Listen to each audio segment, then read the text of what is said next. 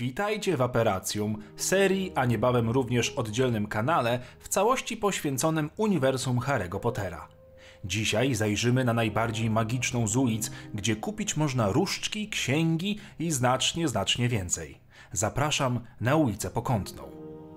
Pokątna to zaczarowany pasaż w Londynie, dostępny tylko dla czarodziejów.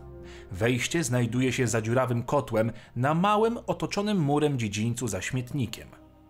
Na ulicę dostać się można było na kilka sposobów: dzięki proszkowi Few, poprzez teleportację lub przez wystukanie odpowiedniego kodu różdżką na podwórku za wspomnianym dziurawym kotłem.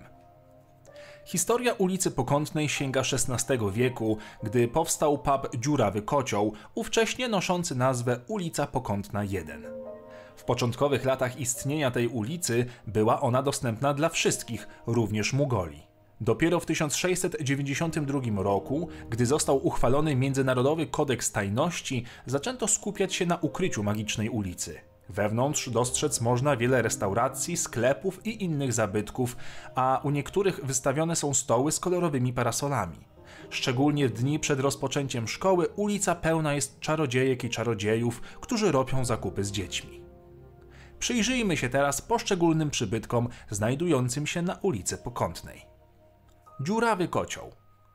Dziurawy kocioł był bardzo popularnym, lecz mało przyciągającym wyglądem miejscem. Wnętrze było ciemne, niezbyt czyste, ale schludne. Na miejscu można było pożywić się daniami spośród okazałego menu. Przykładowymi daniami były na przykład zupa domowa dziurawa, zupa grochowa, marynowany węgorz czy upolowane ciasto, albo dania o tak egzotycznych nazwach jak zupa, zupa, zupa. Jednak poza barem mieścił się tam również motel, który był przeciwieństwem części gastronomicznej. Pokoje bowiem były tu czyste, przytulne i ciepłe. Księgarnia Esy i Floresy. Założona w 1654 roku księgarnia znajdowała się w północnej części ulicy Pokątnej. Wnętrze sklepiku było wypełnione po brzegi książkami, półki wyścielały ściany od podłóg do sufitu, można znaleźć tam księgi o różnorakich rozmiarach w wielu różnych tematykach. Ksiąg było tak wiele, że w sklepie rozwieszone były różne znaki, które miały pomóc klientom znaleźć to, czego potrzebują. W oknach frontowych widniały złote księgi czarów wielkości obrazów. Można było znaleźć również maleńkie książeczki oprawione w jedwab rozmiarów znaczków pocztowych oraz takie, w których nic nie było. Sklep swojego czasu miał kilka problemów z asortymentem. Przykładem były niewidzialne księgi niewidzialności, których nigdy nie znaleziono, lub potworne księgi potworów, które rozrywały i zjadały się nawzajem. Oprócz kierownika sklepu zatrudniony był również zastępca kierownika, wynagrodzenie 42 galeony miesięcznie oraz asystent. Bank Gringotta. Był to jedyny znany bank w magicznym świecie. Jego właścicielami są gobliny i przez jednego z nich został też założony, czyli przez tytułowego goblina Gringotta. Był to pierwszy powstały po dziurawym kotle budynek na ulicy Pokątnej. Oprócz przechowywania pieniędzy i kosztowności, można tam również wymienić mugolskie pieniądze na walutę czarodziejów, co robili na przykład rodzice Hermiony, by zapłacić za jej przybory szkolne.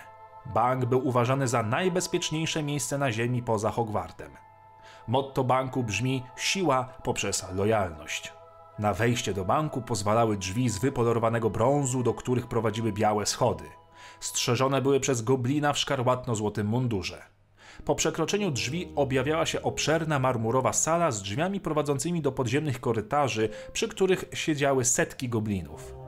Krypty ciągnęły się kilometrami pod miastem, złożone, połączone ze sobą korytarzem, obsługiwane były przez magiczne wozy z goblinami jako przewodnikami. W przeciwieństwie do marmurowej sali, podziemia były kamienne, mroczne i ledwo oświetlone przez pochodnie. Krypty różniły się od siebie wielkością, jak i poziomem zabezpieczenia. Największe należały do najstarszych i najbogatszych rodzin czarodziejów i mieściły się one najgłębiej oraz były najlepiej chronione. Zabezpieczeniem skarbca mógł być klucz, niektóre jednak wymagały także dotyku goblina do otwarcia. Jako dodatkowe zabezpieczenia wykorzystywano np. smoki i inne tajemnicze bestie. Bank nie posiadał jednak zabezpieczeń nie do przejścia. Jak wiadomo, w 1991 roku włamano się do krypty numer 713, niedługo po tym jak Rebus Hagrid zabrał z niej kamień filozoficzny. Sklep Oliwanderów Jak możemy dowiedzieć się z szyldu widniejącego na sklepie, historia powstania firmy, i tutaj zaznaczam firmy, a nie samego sklepu, sięga 382 roku przed naszą erą. Gary Collivander, potomek założyciela, przybył z Rzymianami i założył stragan, który zajmował się produkcją i sprzedażą różdżek starożytnym brytyjskim czarodziejom, których ówczesne różdżki były prymitywne i gorszej jakości. Sklep nie zachęcał swoim wyglądem, był wąski, zaniedbany i pusty, z wyjątkiem jednego wrzecionowego krzesła w rogu. Ekspozycja sklepu składała się z pojedynczej różdżki leżącej na wyblakłej purpurowej poduszce przy zakurzonym oknie. Tysiące wąskich pudełek piętrzyło się aż do sufitu maleńkiego pomieszczenia, a całość pokryta była cienką warstwą kurzu. Magiczna menażeria.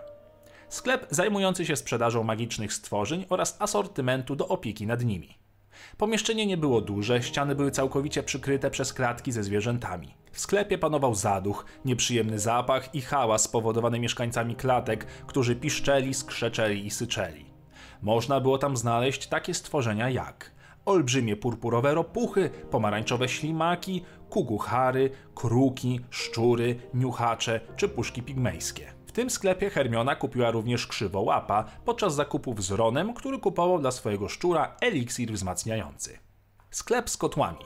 Można było znaleźć w nim wszystkie rodzaje potrzebnych kotłów. Przed sklepem znajdowała się wystawa dostępnych kociołków z tabliczką opisującą każdy z nich. Jest to pierwszy sklep, jaki można spotkać wchodząc na ulicę Pokątną. Jest on własnością Madame Potage. Oddział sklepu znajduje się również na Alei Śmiertelnego Nokturnu. Markowy sprzęt do Quidditcha. W tym sklepie można było znaleźć wiele przedmiotów do gry, takich jak kafle, tłuczki, zestawy startowe czy miotły najróżniejszego rodzaju.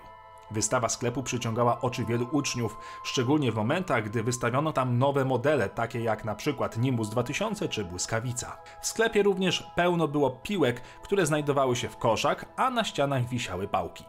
Lodziarnia Floriana Fortescue Mały sklep z miejscami do siedzenia w środku oraz niewielkim obszarem na zewnątrz z kilkoma stołami i krzesłami. Wewnątrz można było zobaczyć wiele kolorowych lodów na wystawie. W 1996 roku lodziarnia została zamknięta przez porwanie właściciela przez śmierciożerców, gdyż ten posiadał informacje na temat jednego z Horcruxów. Magiczne dowcipy Weasleyów. Sklep powstały w 96 i założony przez Freda i George'a Weasleyów. Zawierał praktyczne przedmioty do robienia żartów, takie jak uszy dalekiego zasięgu, szubienica wielokrotnego użytku, eliksiry miłosne, łajno-bomby, bezgłowy kapelusz, lepki adidasy czy peruwiański proszek natychmiastowej ciemności. Sklep dość mocno wyróżniał się na tle reszty sklepów na Pokątnej. Wypełniony był po brzegi przedmiotami, niezliczone ilości półek i pudełek piętrzących się do sufitu utrudniały poruszanie się. W oczy rzucały się najbardziej artykuły do robienia dowcipów serii Cud, Miód, Czarownica, reszta asortymentu zaś, służąca do samoobrony, miała bardziej stonowane kolory i była oddzielona kotarą od reszty pomieszczenia. Bliźniacy stworzyli także linię fajerwerków pod nazwą Wybuchowe Przedsięwzięcia. Przykładowo były to Petarda Łajna Demona czy Mąciciel Pokoju. Ulica Śmiertelnego Nokturnu Mroczna i nieprzyjemna dzielnica handlowa, wypełniona licznymi sklepami poświęconymi czarnej magii. Znajduje się ona tuż za rogiem ulicy Pokątnej. Czarownice i czarodzieje kręcące się tam nie wzbudzali zaufania, wręcz przeciwnie. W sklepach znajdujących się tam można było kupić m.in. skurczone głowy, trujące świece czy ludzkie paznokcie. Najbardziej znany przybytek to sklep Borgina i Barksa, który specjalizuje się w przedmiotach o ciekawych i silnych właściwościach magicznych. W 1920 roku został w sklepie sprzedany medalion Salazara Slytherina. To właśnie w tym sklepie przez jakiś czas pracował Tom Riddle, by potem zniknąć w niewyjaśnionych okolicznościach, zostawiając za sobą jedynie trupa pewnej damy.